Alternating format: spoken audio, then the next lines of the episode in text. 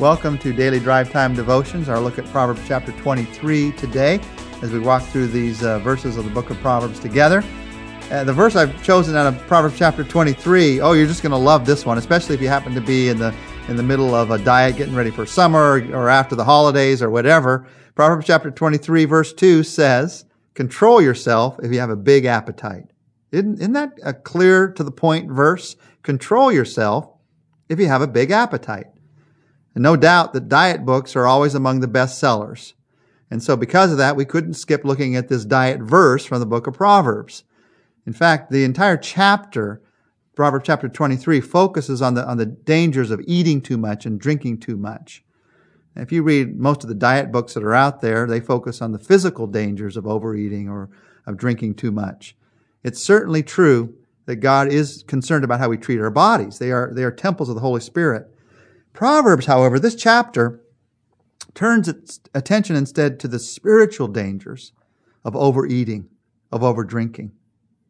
Too, too much focus on any material thing causes you to lose your focus on God. You try to find your satisfaction in something. Now, we, we need to eat and we should enjoy eating. The Bible tells us God has given us everything to enjoy. But even things that are good, even things that we need, like food, if that becomes a focus, then it causes us to lose our focus on God.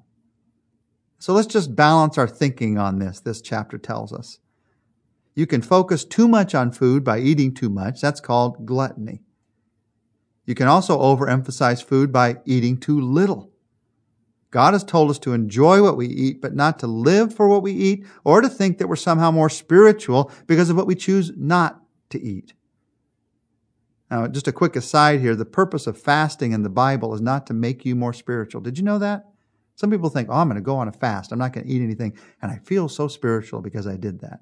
The, the, the, purpose of fasting is not to make you more spiritual. You are who you are.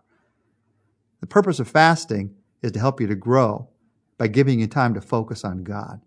It's our focus on God don't miss this. It is our focus on God, whether we eat or don't eat, that makes us more like Him.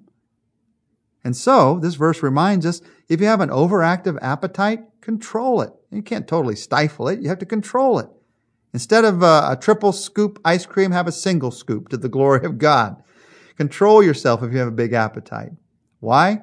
Because you don't want that appetite to begin to control your life. You want the Lordship of Jesus Christ to be the leading, the guiding influence in your life. And we've talked about food today as we focused on this, but we all realize there's a lot of appetites that control our lives. We can be controlled by an appetite for food. We can be controlled by an appetite for power.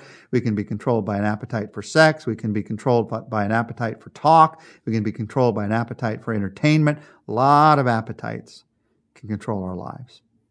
Control yourself if you have a big appetite. The Bible tells us that the secret to self control is depending on the Spirit of God in our lives to daily direct us and guide us. So let's depend on Him right now. Our Father, we come to you and we pray for the direction and guidance of your Holy Spirit in our lives today.